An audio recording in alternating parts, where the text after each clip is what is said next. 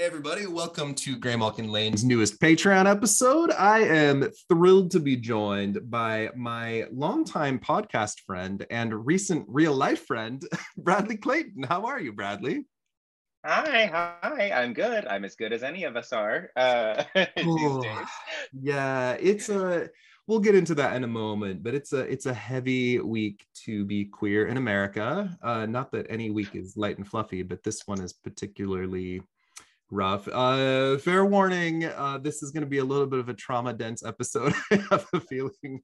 Oh, he laughs as he smiles. Uh, um, Bradley first came to my attention uh, through my friend Terry Blas. When Terry first came on the show, Bradley came with him, and uh, we had a lot of fun talking about Ka-Zar and uh, the Savage Land and his sass. it was it was a ton of fun. Bradley, I'm doing a am uh, doing a trial for Ka-Zar on the podcast next February. And uh, not only do I want to invite you because you're wonderful, but uh, I, I'm reading his entire very heteronormative uh, classist origin story.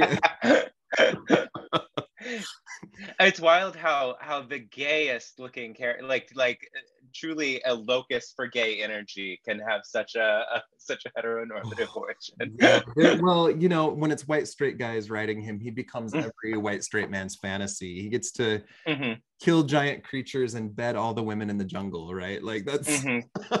also my fantasy like very different fantasy. I don't want to kill the creatures. I want to be bedded by Ka-Zar in the jungle yeah exactly. Uh, bradley also drew my, my incredible uh, marvel girl who is on my art wall for all of you to see. Uh, bradley's been back on the show uh, a number of times uh, including for some several of the trials. Uh, and we got to meet at FlameCon recently, and Bradley is even prettier in person. uh, uh, Bradley, tell people where they might know you from. Uh, tell us a little bit about yourself. Um, so I'm an illustrator. I, if you're very familiar with me, it's probably from online. Uh, you can catch my work in like Young Men in Love, uh, where I did a story actually with Terry uh, and uh, you should pick that up. And uh, I work for a magazine called Friction, where I don't know, I get to do a bunch of fun things. Uh, a lot of, like I did tarot cards recently. We do. Uh, I, I get to do like fun illustration stuff for them all the time. Um, but yeah, largely I do a lot of uh, nerdy superhero art online. I uh, I've been a comic book reader for a long time, and I've always looked at different art styles. But getting to know professional artists, and I've got a number of them that I've interviewed on the show at this point. I adore how every person has their own characteristic style, and no one draws like Bradley Clayton, and that is an absolute damn compliment. I adore your. Thank you so much. I appreciate it. Uh, so when I initially talked to you about the idea of this Patreon channel, we were talking about obscure or supporting characters or villains. Uh, I tossed a number your way, and you came back with the suggestion of Tommy from the Morlocks, and I was immediately delighted. Uh, tell me about uh, your connection to this character and why you may or uh, may have brought her up or suggested her. Okay, so she's kind of it.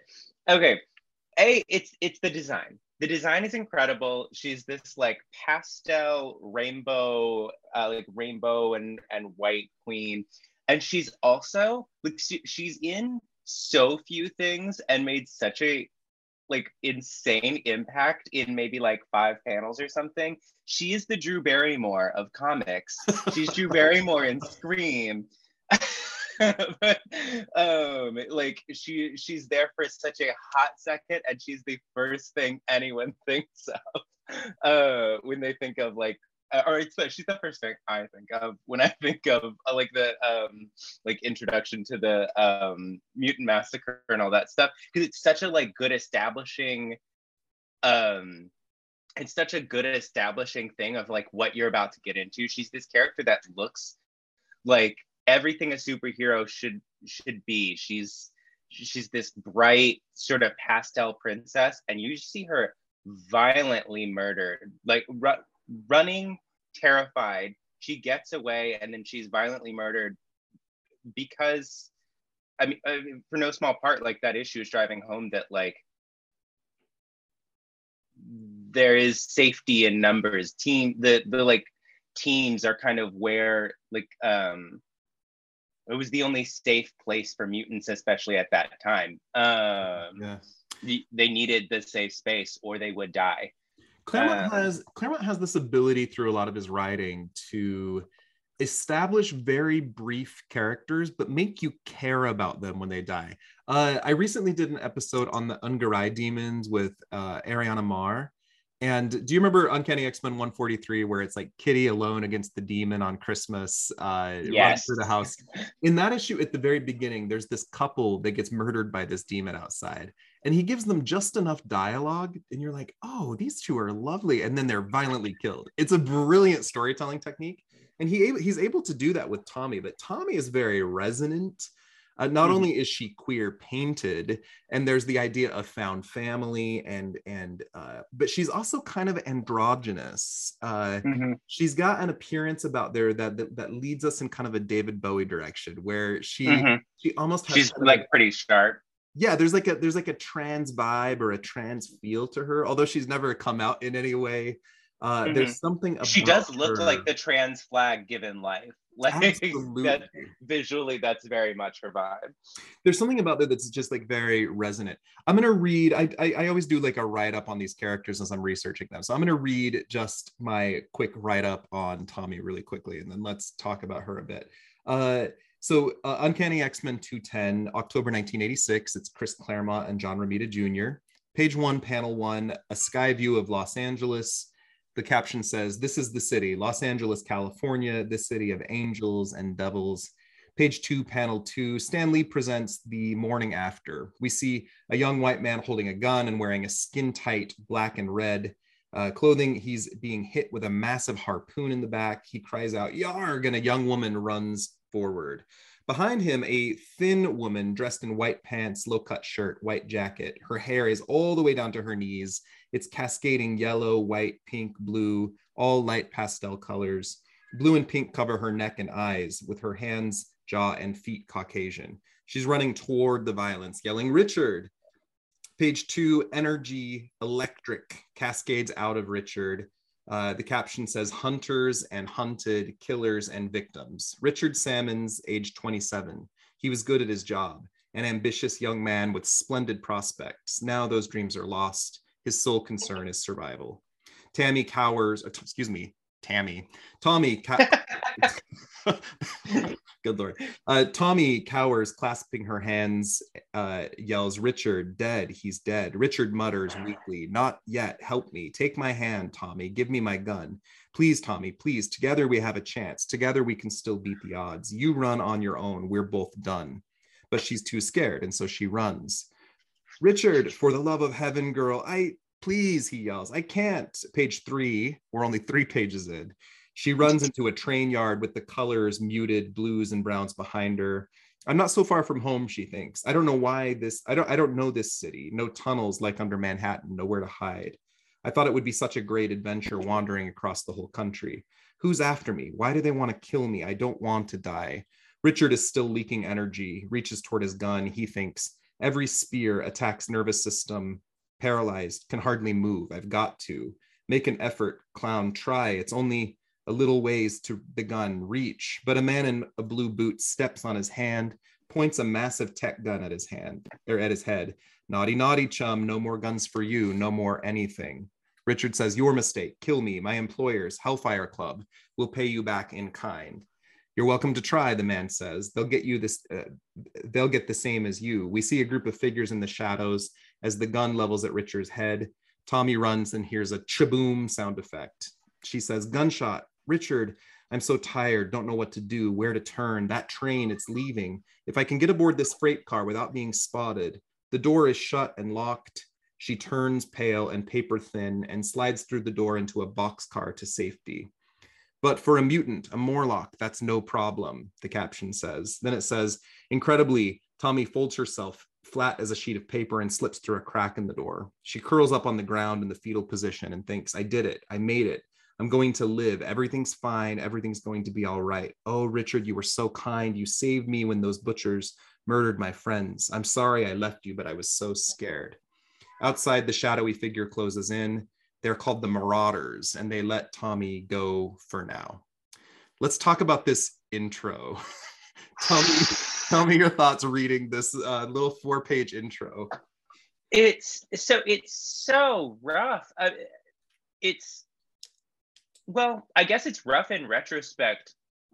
Kind of reading it for the first time, I I remember first reading it, and it basically like I knew I wasn't that familiar with her in future comics, but characters appear and then go off into their own sections of the universe all the time. Um, it didn't even occur to me that she would not make it out of this event alive. This seems so much like a character that you're introduced with and you follow them or whatever, they, they go away. But and and she gets away very temporarily and then and then it is very shortly murdered in front of you to establish kind of what you're i don't know what what the scale of this event is going to be like um sorry one second she is uh she is a sympathetic quick to care about character who is yeah you, you get the sense she's off on her own. She has Mhm. left, we'll talk about the Morlocks in a moment, but she's left the Morlocks. She's having some sort of grand adventure. She's having a fling with a guy who works for the Hellfire Club of all things. Uh, you have to read Yeah. a lot of this in subtext. She's often in uh, in Los Angeles and they are attacked. Uh, what well what she feels like is sort of like a um like a um dagger like a cloak and dagger kind of character and you think like oh it's gonna be some teen off in the off living a superhero life on their own in the city or whatever and, uh, made very quickly clear that that will not be her story yeah. What are we to intuit about her story? Who is she? Where does she come from? Um, well, as it's not very clear, like where she came from. It's clear that her family, I believe, or friend, I think her friends were ve- like just murdered, and uh, and uh, Richard saved her from that, and then kind of rescued her, and they've been on the run for a little while. there's a lot Uh, to interpret yeah you have to kind of add your own interpretation to this story Yeah, yeah, it's it's really kind of a, and, and I mean, I think that's probably why she resonates is that everyone does kind of they kind of fill in, I don't know, you kind of fill in the gaps yourself with what I don't know is something identifiable to you. Uh, she might be trans she might be Mhm. queer but she's definitely mutant mhm, and we have these long histories of stories where we can queer code them because every character is queer coded when you're a mutant. But she has run away from home and she's gone to the big city. She's living in new york and the place that she finds home is with the morlocks. Who are the morlocks? Oh, the uh, Morlocks are the the tunnel dwellers with uh, Callisto, uh, who you see get a really wrong deal this issue. Uh, yeah but yeah, the, it's uh, Storm's Storm and Callisto's team of Morlock of uh, mutants in the tunnels. there's this vibe and again there's a long history of queer people having to leave their families behind and go to the city and try to survive there's this vibe of if you're not pretty or rich or white you don't fit with the x-men and so you got to find someplace else to go it's never quite Hmm. stated that way but the morlocks are the catch-all they've built their own Hmm. society underneath Well, it's not stated by the X Men that way, but the Morlocks are very clear about the score. the uh yeah the non-passing mutants the ones who yeah, fit in into the wider public or whose powers aren't impressive enough you know they have to move Mhm. into this space and create this community and this is where you Mhm. get characters like caliban and mole and Masque and i mean there's there's a thousand of them uh uh who are some of your favorite morlocks Oh, I I have an affection for Annalee. Um, if uh, if your queer circle doesn't include a freaky little old lady, you're doing it wrong. she's like a cat lady with hypnosis powers who like brings small children into her care because she suffered some Mhm. sort of big loss uh do you have other yeah. favorites? Um, let's see. I adore Caliban. He's one of my top favorites. I've had a I had fish all through high school and college, and they were all named Caliban. oh, that's really Um, cute. There's there's uh there's something about some of the freakier ones too, like uh the character Bliss, who looks like Jean Grey, but then she opens her mouth and a that- tongue, a tongue with a face on it comes out. yeah. Uh yeah, freaky little freaky little face. I do love Bliss. Yeah. Uh, or Erg. He's the guy with the uh the eye patch that like shoots out electric zaps. There's there's a ton of these characters. There's a there's Yeah. probably at least three or four dozen named Morlocks, and then a bunch more that are behind the scenes. Uh, but yeah, it's pretty good about establishing, especially in this, you get an idea of the scale of this city, of, of the like size of them that are that are in the tunnels and stuff. Um, like you, you really understand they've had a whole life down here. Um, as as they keep uncovering bodies, uh, as they're looking through the the tunnels for what happened. Not to get too ahead of ourselves, but you it it does a good job of establishing what kind of like I don't know the scale of of the mutant society down here. Yeah. So uh Claremont's about to introduce this giant scoping story that's infamous called the Mutant Massacre. He's bringing in an entirely new team of villains called the Marauders. The only one that's known, I think, is Sabretooth. Uh, the others include a bunch of characters with really savage power sets. They are from a bunch of different ethnicities. Uh, and they are savage. There is uh, the character Scalphunter, who more politically correctly now is called Grey Crow in the comics. Uh, there is Harpoon and Arclight and Riptide and Blockbuster. Who am I forgetting? Uh, Scrambler. Uh, yeah. I think there's one or two more, uh, but out off the top of Did my you head. say? Um. Oh, what's her name? Vertigo. Did you say Vertigo, yeah, yeah. I Vertigo also is Okay. pre-existing. She was one of the Mhm. Savage Land mutates. Yeah, I love Mhm. uh, and they are attacking the weakest of the mutants. They're basically going. It's it's kind of an, the idea of uh, you're not safe anywhere, but they're literally attacking the the uh, quote unquote underlings of the mutant society. Uh, almost like how dare you find a home? How dare you feel safe? We are the strong mutants. We are the assassins. We're coming after you. What's the point of this story to you, Brad? Well, in no uncertain terms, he does say like um um Grey Crow um uh, says when when he uncovers Annalee, not to be the number one Annalee Stan in the chat, um, I love he uncovers that he uncovers her with two like t- tiny children uh off in a um in uh like a like a room somewhere.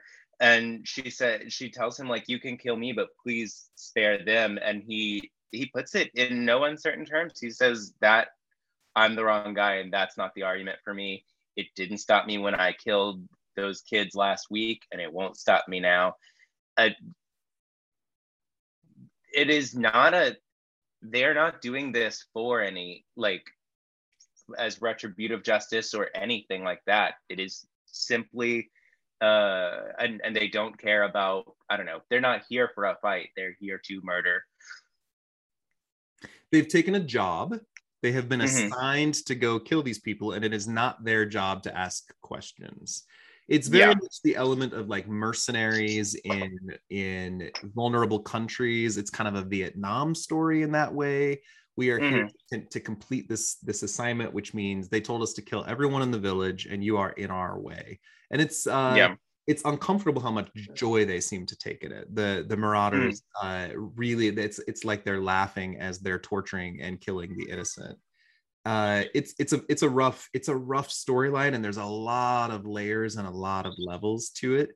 Uh if I'm remembering correctly, and I, I focused primarily on Tommy when doing my research for this particular episode, but if I'm remembering correctly, Mr. Sinister has assigned them to go in for a couple of reasons. Initially, it seems like he's he sees the Morlocks as useless, as wasteful. There's an element of kind of the survival of the fitness, uh, the fitness. God, I can't talk. survival of the fittest. Uh, but they're sinister also- would love that though sinister would love the survival of the fittest baby Yes, he would. There's there's also an element. gym somewhere there's there's an element later of uh a sinister doesn't go to the gym he just injects pecs into his suit uh, there's an element added later where the character the dark beast from the age of apocalypse uh, seems to have found kind of a power base in the morlocks and sinister is eliminating a rival geneticist is kind of a level they add in another time what is your understanding of why the Marauders are going after the Morlocks in the first place? Um, I I think I like the idea that Dark Beast was taking. I I I, I dislike that um, because I think, well, I guess it works either way. But I, I think the element that it's in a lot of ways, it's always mutants taking out their own because uh, because they think they're detrimental to their cause is one of the most prescient uh, and recurring things that we see in real life as well. People are always um, queer people are always uh, doing this in particular as well, saying like, well, pushing whoever they don't think is currently um, advantageous to their goals aside. It's been people of color before. It's been disabled people, well, all along, um, especially now. Um, and and basically saying, well, in a, in a lot of ways, it's less direct than this, but saying your life is not as important as, as our goals right now. Um, well, there's I think there's a double layer to that. I think number one, it is you are less deserving of life than me. Mm-hmm. And number two, because you exist, I am threatened if I mm-hmm. allow you to continue to exist, then my place in society is threatened. There's a there's a coding that happens in the majority where we see people as less than, and on top of that, we we classify them as unworthy of existence on one level, but also you don't uh, you, you being continued to allow to exist is a threat, mm-hmm. which is gross. It's so it's so uncomfortable. Yeah, we understand this we understand this in a different way in 2022 than we would have when this was initially written in the early 80s uh, or in the mid 80s. I mean, if we take it back to that place, uh, I don't know that the message has changed that much. Uh, the mm-hmm. society mm-hmm. and the understanding has changed, but I don't know if the message has changed this is pre-AIDS crisis, kind of right mm-hmm. as things are mm-hmm. starting to heat up, where a lot of gay men. I was about to say it's hard not to read it through that lens, but I I didn't think it had really gotten to to the crisis point that it would later say around um, uh, what was the fake mutant uh, AIDS called? Uh, was the was the legacy AIDS? virus? The legacy yeah it's not quite legacy virus but it's hard not to read it as uh as that same vein of of commentary yeah it's uh it's it, well we have a long history of queer people being attacked and particularly mm-hmm. trans people being attacked for who they are how dare you feel mm-hmm. safe is the ongoing message now the morlocks mm-hmm. uh, chris claremont introduces them as a lot of things it's a classism thing uh, it's a mm-hmm. found family thing they've established their own society with their own rules and structures. It's uh, almost kind of agrarian or uh, uh, they they are not living under the same rules uh, from the societies that they were brought up in. They've established their own. And when we meet them in the x-men there's initially that kind of conflict where they start taking things from the surface world. They're kidnapping the pretty people and bringing them down. And, uh, Angel Angel's pinned to the wall, and Caliban wants to marry Kitty Pryde, and Storm has to fight Callisto. Storm has to fight Callisto in order to achieve what they call leadership. It's the survival of the fittest model. But when the assassins come down, then they need help because hmm. there's nowhere left to turn. Uh, there's so many levels to this that we could delve into. It's uh, mm-hmm. an intense because they're not purely a a um like the, the thing about the Morlocks is it's in this story they're mostly sim- just sympathetic but they're not purely a sympathetic group of people. Not always. They're a difficult uh, they're a difficult people on their best day. Um but i mean it's it's because of the trauma that they've kind of faced that they've they've they've learned the way to to overcome is by fighting. Um so we could we could delve into this from just off the top of my head the angle of how the x-men view this how mr sinister look views this how the marauders view this how society views this and then the uh like the avengers and thor get involved and how they view this. But i want to very much keep this perspective focused on tommy and the morlocks uh, themselves and how this is viewed for them. Uh, uh, the concept of found family. When we look at our upbringings and we look at the society that tells us we are wrong, we are broken, we are not okay.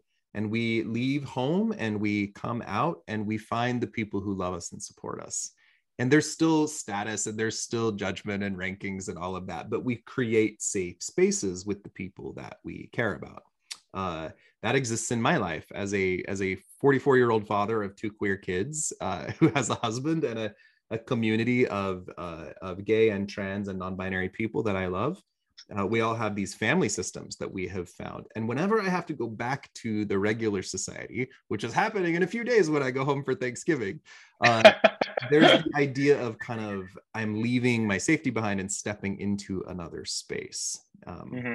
But I have all kinds of places where I feel safe in my life that I have built for myself. Uh, do you have any any thoughts on that? The concept of found family. Well, I mean, yeah. So I, I often credit so another thing currently going on is the dissolution of what what appears to be uh, Twitter going uh, down the drain as a result of the I won't even say careless. I I lean toward intentional acts of a of a megalomaniac. Um, for all its faults, that is what Twitter is. That's what online spaces have always been is a place of community and a found family. And and uh, when those places and and there's a, a, lot of like glee because they certainly have their downsides um, but when those places are eroded it's one more place that uh, not only queer people but marginalized people of every kind just sort of don't they they have one less home than they had before. Um, i often credit um, my experience on Tumblr when I was a teen with my like with the freedom that I felt to just come out of the closet when I left home and it was finally safe for me to do that uh, because I knew that while it wasn't safe back home there were people out in the world that would like me for who I was. Um, and if I hadn't had that the way I don't know. I I imagine teens will will find another place now, but but you do watch these these safe places get eroded for I don't know these factors that have nothing to do with any of the communities that exist there and that they can't do anything about, and it's hard to see. Uh, where are you from? I'm from Alabama. Sorry. Oh, uh, and then you moved to New York City when? Um, I moved to New York. Well, I moved to uh, most importantly, I I was queer in Alabama for a little while. I was not queer uh, at home, especially, uh, and when I was uh, younger. Um, but I, I went to college uh, at the University of Alabama, uh, and basically came out immediately when I moved there because I just didn't want to deal to come out. I just sort of made it seem like I had always been like an out person. Um, which, like I said, I, I always credit it was easy for me to do that by then because I was used to telling people online I was gay, gay, gay. Yeah. Uh, Wait, but, you're gay? Um, Just kidding. what? um, but uh, but no, I'm from Alabama. I moved to New Jersey in 2016 and then New York in 2019. Okay.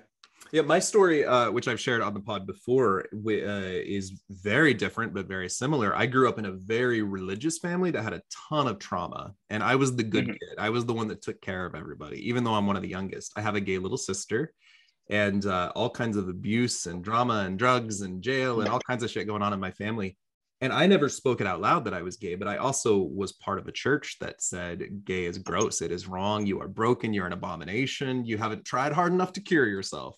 Uh, mm-hmm. to, the, to, the, point where uh, a recent leader in this church, I live in Utah, uh, used the term uh, that basically religious rights have the right to use musket fire to defend themselves when their religious liberties are being threatened. That happened like a year mm-hmm. ago. Uh, so I got I got married and had children before coming out because I wasn't allowed to be gay. I saw when my sister came out, I saw my family react terribly. So I was 32 when I finally emerged from the closet, and I have built an incredible, happy, safe, wonderful life for myself now. But it was through a lot of work. Just last weekend, I work from home and I work with a lot of disenfranchised people. My husband and I went out to a gay club one night. We watched a drag performance. We danced on the floor with a bunch of our friends The next day, we took our children who are queer, one is gay, one is non binary, to drag queen bingo. And there's a big crowd of people, and the queens are running around, and everybody's laughing and having a good time. And then three days after that, we get this news out of Colorado Springs, uh, which is not far from where I live. Uh, it's a very Republican conservative town that has three or four gay clubs in it. And you hear about people dancing and watching drag shows and having a good time together. And a man with a gun walks in and says, Here I am, and you don't matter to me. Um, I don't even know how to process how I'm feeling as I put all of this in one space. Uh, how are you doing, my friend? Yeah, no, I mean that's that's exactly. I mean, it's it's exactly my thing too. I mean, it's it's the point of these attacks is that everyone thinks everyone thinks in their respective corners that could be me that could be me any night I go out. Um, because I mean, I, I don't know. I live in New York. I I I always feel like our bars are are very um, I don't know a target because New York is so famously gay and stuff. Um, but yeah, I mean, you think that place in Colorado Springs could have been any bar. I mean, the Pulse, same deal. Uh, oh my God, the and those kind, yeah, mm. yeah. Well, and and these they stick with us, and uh, they stick with us for a long time. You you think every time you go out for years, I don't know, uh, is this the night? And uh, and you just kind of hope it isn't. It's not.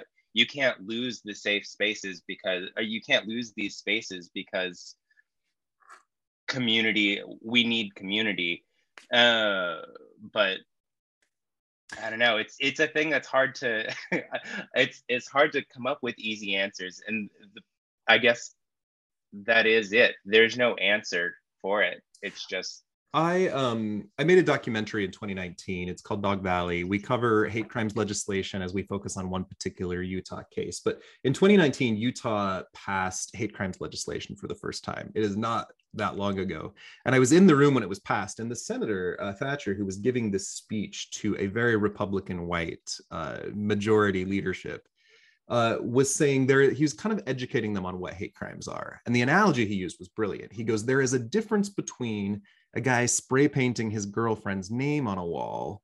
And a guy spray painting a swastika with the words die Jews on a Jewish synagogue. Those are different mm. crimes one is about an individual, the other is about a group of people who've been targeted systemically and been taught to be hated in modern society. There is a difference between a shooting in a random place and a guy who targets queer people in a club or black people in a church or or immigrant children in a school it's a different level of of pain that we have to reckon with uh, and i don't know if most people who are non-queer or not part of these different minority groups understand what it's like to be afraid to go to the places where we're supposed to feel safe it's a rough mm. thing to reckon with it is and and getting getting back to tommy what is interesting is that she she is a character who has a whole life and a, a very interesting life and story and could have been Dagger or could have been an X-Man or could have been anything, but instead she's her every time she's remembered it's for that one instance of violence that she died in. Um, and it's it's what makes me think of these people that um, that were people with their own stories and their own lives. Breonna Taylor, these these people that that uh, were never allowed to i don't know to live the rest of their lives instead they become sort of figureheads yeah uh for because of a moment of violence yeah um when I, yeah when i when i grew up not feeling safe and i found places to feel safe I, that's the key mm-hmm. and tommy a lot of morlocks were massacred in this story but tommy's painted mm-hmm. in the colors of the trans flag and she looks androgynous and she becomes mm-hmm. queer representative in that way uh taking away well i mean we're not going to get less heavy but taking away from that wider conversation focusing back on tommy uh what are her powers she's got oh, a signature can... look and a signature set of powers oh, she's thin, honey. Snatch. No, she uh she makes herself like as thin as like paper, like thin enough that she could get in through the like uh through the seams between the metal sheets on the train. Um it's it's sort of like a Mr. Fantastic kind of thing, but she doesn't stretch. She just sort of like she's able to squash herself. She, uh, she makes me think of the character Flatman from the from uh, yeah. Great Lakes Avengers, except he can stretch. Mhm. He's also gay. Uh, and then I also think of that Spider-Man villain, Paper Doll, who can make herself like crazy Mhm. thin and like cut people up, like slice them up. It Mhm. makes me wonder what she's capable of. Her appearance doesn't seem to have a lot to do with her powers. Uh, no, the glow, like the she glows. I think it looks very much like she glows. Uh, her hair floats. None of that has anything to do with getting thin. She just it's for the sir. it makes me it makes me feel like there's a lot more to her that we don't know. Like they haven't explored what she's capable of. Okay, Yeah, gonna- she's got her powers, and then she has her features for the dolls. Uh, I'm going to pick up my narrative again and going back to this issue. Most of this, the issue we covered, it started at the beginning, it focuses on the X Men. I'm going to bypass all of that. And then we get to the end of the book. Uh, Tommy escaped on the train.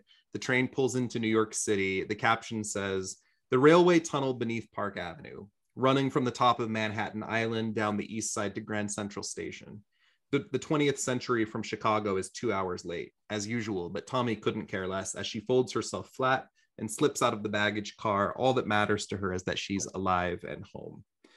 Uh, then we see Tommy fold herself back through the car and back into the familiar Morlock tunnels. We've just met this character, but there is something so unique and gorgeous about her. Uh, she's alive. She's ori- original in a sea full of characters who uh, sometimes feel the same as each other.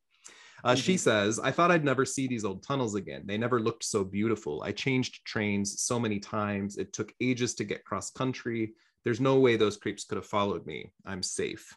And she is a small figure walking into a massive tunnel down a big flight of stairs. And then the harpoon hits her with a smash sound. Surprise, sweetheart. She glows red and yellow as lightning leaves her body, which is kind of an energy effect that harpoons harpoons have on you. Uh, she screams in pain. The marauders loom over her, still in shadow. We don't even see their faces. Tommy doesn't even see their faces.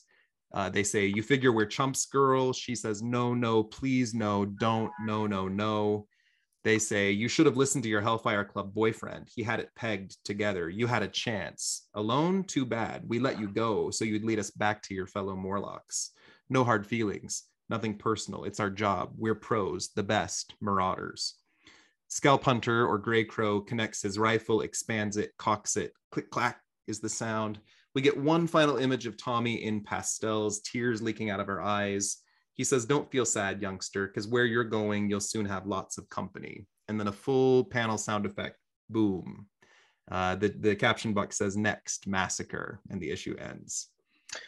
Well, what's also interesting about sort of we didn't uh, we didn't talk about this much before, but when they kill Richard after she's left, she hears the um, she hears the the uh, gunshot from from I think several blocks away uh, Yeah. at least or something, um, and and it's how she learns Richard has been uh, murdered, and we're kind of put in her shoes here as the last panel is uh, we we get a close up on her face in the second to last, and then the last panel is far down the tunnel. We hear a boom, and it's it, it kind of I think puts you really in her shoes. Um, Yeah. makes you very scared about what's coming next. Yeah. I mean, this is storytelling, it's comic books, and Claremont has that way of making real life on the page, but we want to care about the characters. We want it to feel like a big threat. The thought is when you're reading this as a non queer person, like, oh my God, the X Men are going to fight these crazy assassins next issue. But when you're a person who's been afraid, this resonates in a different way. It hits us hard. God, it's good. Mhm. Also, I will say, uh, so we've been talking about the Marauders with the knowledge of who they are and what what their deal is, um, but they have been kept in shadow for this whole issue, and it's a, a really very um, effective reveal at the beginning of the next issue. Not to get ahead of ourselves, but Yeah, yeah. but that the, this whole time they've been kept really well in shadow and are truly very very scary. And they, they that and that they don't look like a superhero or a supervillain team the way uh, a bunch of you know crazy costumes is inevitably going to. Here they are a faceless mob of of people who are just a, a, a I don't know a murdering team. They don't even this... kill with superpowers. Uh, from what like the two kills we've seen so far were gunshots. This is not a. This is not the Brotherhood. Not the rest of, it's not yeah. the Brotherhood of Evil Mutants. It's a it's a trained group of superpowered assassins. Murderers. Yeah, yeah. Uh, that that Vietnam comparison I gave earlier. It's what me. It, it's the hit squad going in to kill the innocents. It's it's mm-hmm. scary. Sinister's like God. He's an asshole. yeah. Um, I wanted to focus this on one more character who's very queer coded for me, although people don't remember her in the same way, and that is uh, Cybelle. So it's, it's, oh yeah. We could talk about Callisto and Caliban and Annalee. By the way, every time you mention Annalee, I think of the cartoon where she goes covered in scorpions. attacking Wolverine. The cartoon does does our Morlocks well. They they give you Annalee, they give you Tommy. You see Tommy for for a, a, fair amount, I think, during the cartoon. Whenever you see the Morlocks, we've got Leech, we've got Sunder, we've got. I mean, there's so many characters we love and could talk about, mm-hmm. but I wanted to focus this a little bit on Cybelle. So, uh, Uncanny X Men 211. This is where we see the Marauders for the first time.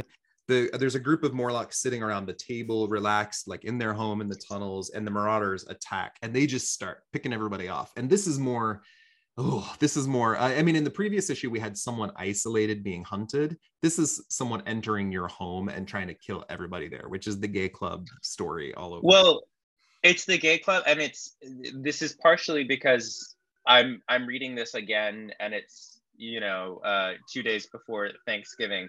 But it, it's hard to look at the image of them in their cozy little home spot and not see you sitting at some kind of like improvised Thanksgiving thing with your found family. Like uh, that's partially me superimposing just because of the time of year, but it's it was part of my reading and it's it's very it makes the whole thing really sickening. They were at ease. They didn't have a chance to defend themselves because they're sitting there mm-hmm. and the gun's already going off. You're reacting to your friend being shot before you could even do anything mm-hmm. else. It's it's rough. Uh, but amidst the slaughter, here's the caption box. A young woman dives for the wall, biting back tears at the pain of a wounded arm and back, the greater pain of loss as acid, exuding like sweat from her pores, sears a path through solid stone. So this is Cybelle's powers. She has acid sweat, which sounds very inconvenient. Amazing. Uh, she runs she runs down the hall screaming help callisto help everyone come quickly murder strangers in our tunnels hurry please hurry or they'll kill us all uh, Arclight, who is a woman with basically earthquake powers, she's like Richter, uh, mm. collapses the tunnel on the woman. Harpoon hits her with an energy spear that starts draining her life. And we see her clearly for the first time. Uh, do, do you have a, an image of Cybelle handy? Can you describe this character for oh, us? Yeah, yeah, yeah. I'm, I'm looking at this panel now. And we actually kind of, this is ironic, but we kind of we see her better we see her better briefly in the modern day than we see her in any of her appearance here yes because um, she shows up again on Krakoa, but um, yeah, she's kind of she's kind of it. She's for a woman who sweats acid. I don't know how clothing or jewelry works, but she is decked. She's kind of she's got all gold. She's got these like beautiful bangles um and like these like big not like hoop earrings but like these big like like jasmine like princess jasmine earrings um and and like she's kind of got a like a slouchy um uh what do you call it cardigan the look is it the she's, bracelets she's necklaces she gives me like butch dyke punk is like how i would yeah. describe her and i say that with absolute affection like i think she, yeah she didn't have to do like I don't know how to tell him this. You don't have to do all this down in the tunnels. You do the. This is a flex. She does this for love of the game. uh, there's a she. Her name is Cybelle, uh, C Y B E L L E, uh, which is wonderful on its own. Mm-hmm.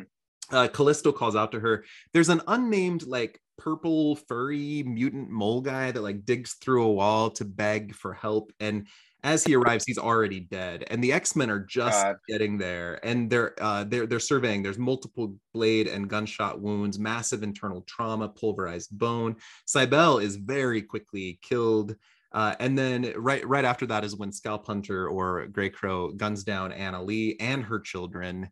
Uh, being born is enough for you to die, like basically is kind of the message he delivers. And we're not going to cover the rest of the massacre, but we have these characters who, in one or two panels, have these images that stick with us and we remember them, and they are mm. gone then. It's the memorial wall. It's what we're seeing on Facebook or Instagram right now as people are typing up little paragraph long bios about the people just killed it at Club Q.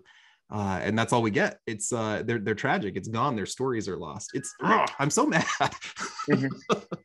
Yeah.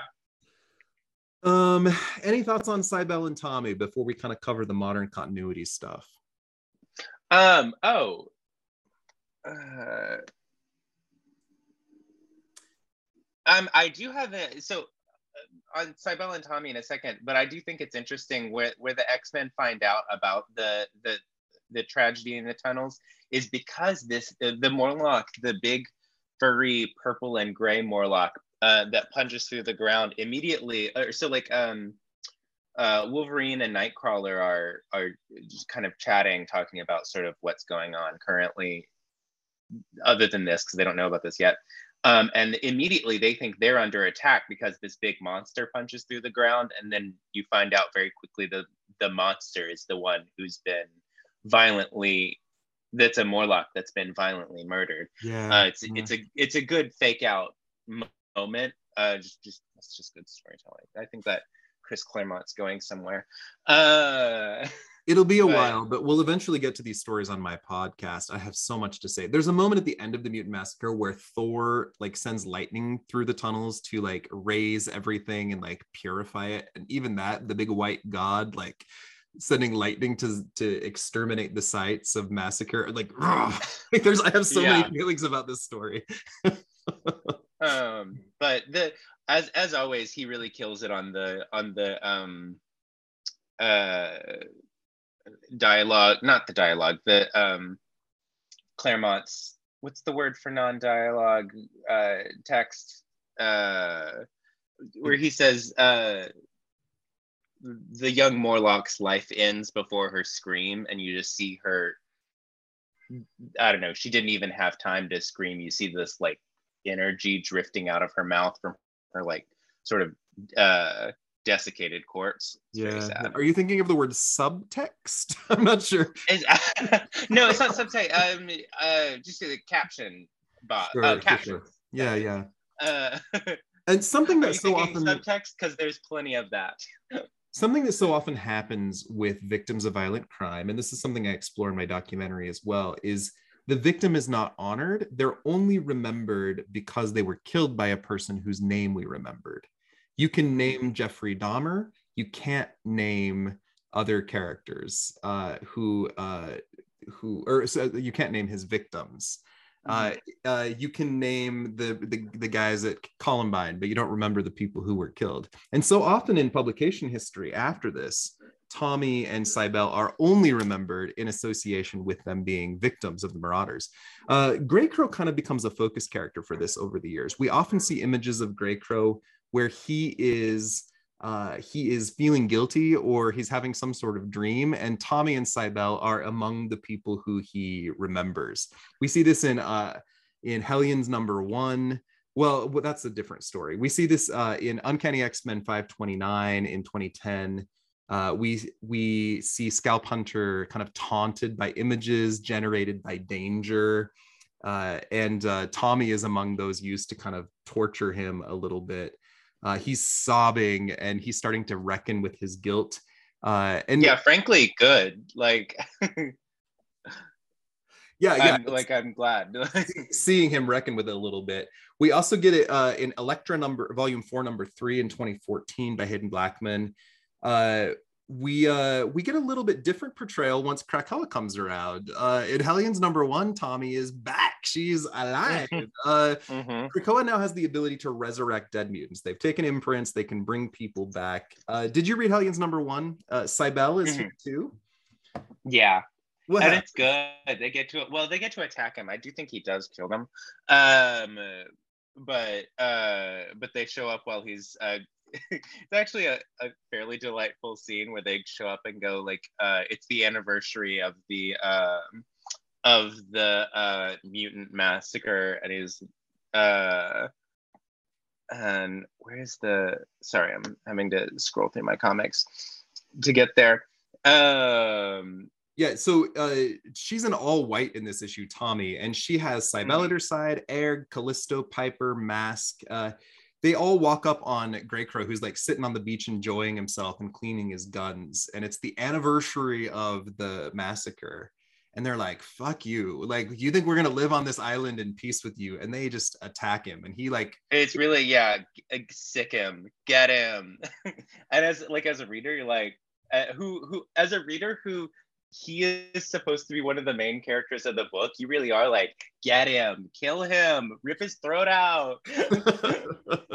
uh, and then that's the that's the impetus for Grey Crow joining the uh, the Hellions team, and his exploration by Zeb Wells in this series is just phenomenal. He's an assassin. He's got a new type of life, and he's trying to you know reclaim himself.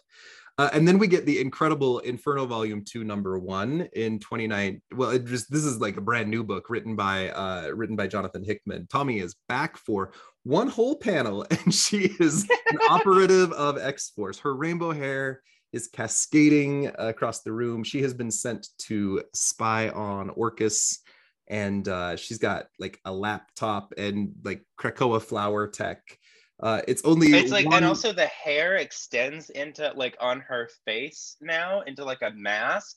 Yeah, incredible. Yeah. Incredible work in the field she's doing.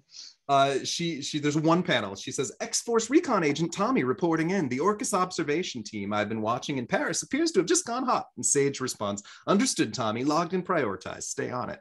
I would love, love, love to see this character on a team. I would love to see. Yeah, that hair. Eat your heart out, Medusa. Uh, uh, yeah, I would love to see her more because well, it's also so clear that she has. We were talking about this earlier. She has a life, and she has.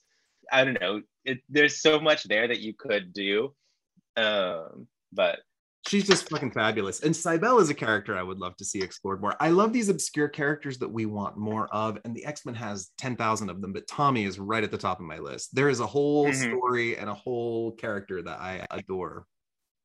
Mm-hmm. Yeah. Ultimately, like I said, the, the Drew Barrymore of uh, of the X Men franchise. Ultimately, we are kind of left with our feelings for this character, but I love that Hickman used her for this one panel. It shows that he knows people love and remember, uh, and we get to see what happens next. I don't know. And it's nice to, I don't know, the way you've always had only her background to kind of fill in the gaps on what she's doing now i mean i would love to see her in a book but it is also nice to just know that she's back and living a life like she's not a character who only existed to die. She's she's I don't know. It's nice to have character. The opportunity of Krakoa, it's this is kind of where it's exemplified, and that we had to it's wait. nice to see these characters be able to live and exist again, and I don't know, be more than someone who violently died for a second we had to wait 40 years but yeah she's got a life. She didn't end just as a victim. It was one part of her story. Uh and, and the and the the marauders themselves are getting some mm-hmm. sympathy because they had a different type of life too. I don't know. It's a it's an interesting thing. Mm-hmm. uh i don't know that we have a resolution on that except just to say i'm glad it is where it is. Um, i guess the the conclusion on the marauders is fuck sinister. Uh- but also we love him but also we love Sin- fuck Sinister, but also I love to fuck Sinister. uh, Bradley Clayton, I adore you. I think you're wonderful. Um, where can people find you online? And recognizing this is coming out this next weekend after Thanksgiving, is there anything you want to plug? Uh, well, if Twitter's still around, uh, you can find me at Knife System on Twitter. I so I, I started a TikTok out of desperation. Uh, I uh, just signed up for Hive. I don't know where the hell you can find me. Look up Knife Knife System on a platform and see if it pulls me out. You must uh, have a website though, right? Oh yeah, yeah, yeah. Um, it's a Wixie site. I mean, it's on all of my uh, social Link media trees. platforms. Yeah. yeah. Uh, yeah. Um, but yeah, look up Bradley A. Clayton and you'll find me.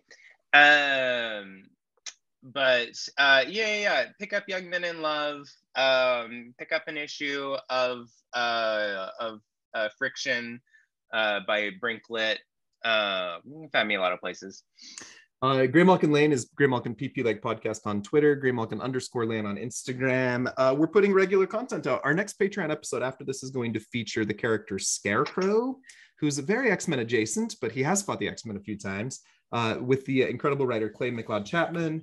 And uh, I don't remember what the next episode of my podcast is after that. One second. Oh, uh, oh, I'm to be doing uh, the trial, the joint trial of the Vanisher and Unus the Untouchable will be uh, out around the same time as this release. Uh, so shortly after, first weekend in uh, in uh, December. Uh, Bradley, thank you for your time and talents today. It's good to see you, my friend. Oh, good to see you too. Lovely to be back. Yeah, I'll uh, I'll look forward to having you back soon. But we'll definitely talk uh, Ka-Zar at least. Okay, sounds good. All right, my friend. Have a beautiful day. Happy Thanksgiving. All right, you too. Okay, bye everybody. See you back here next time.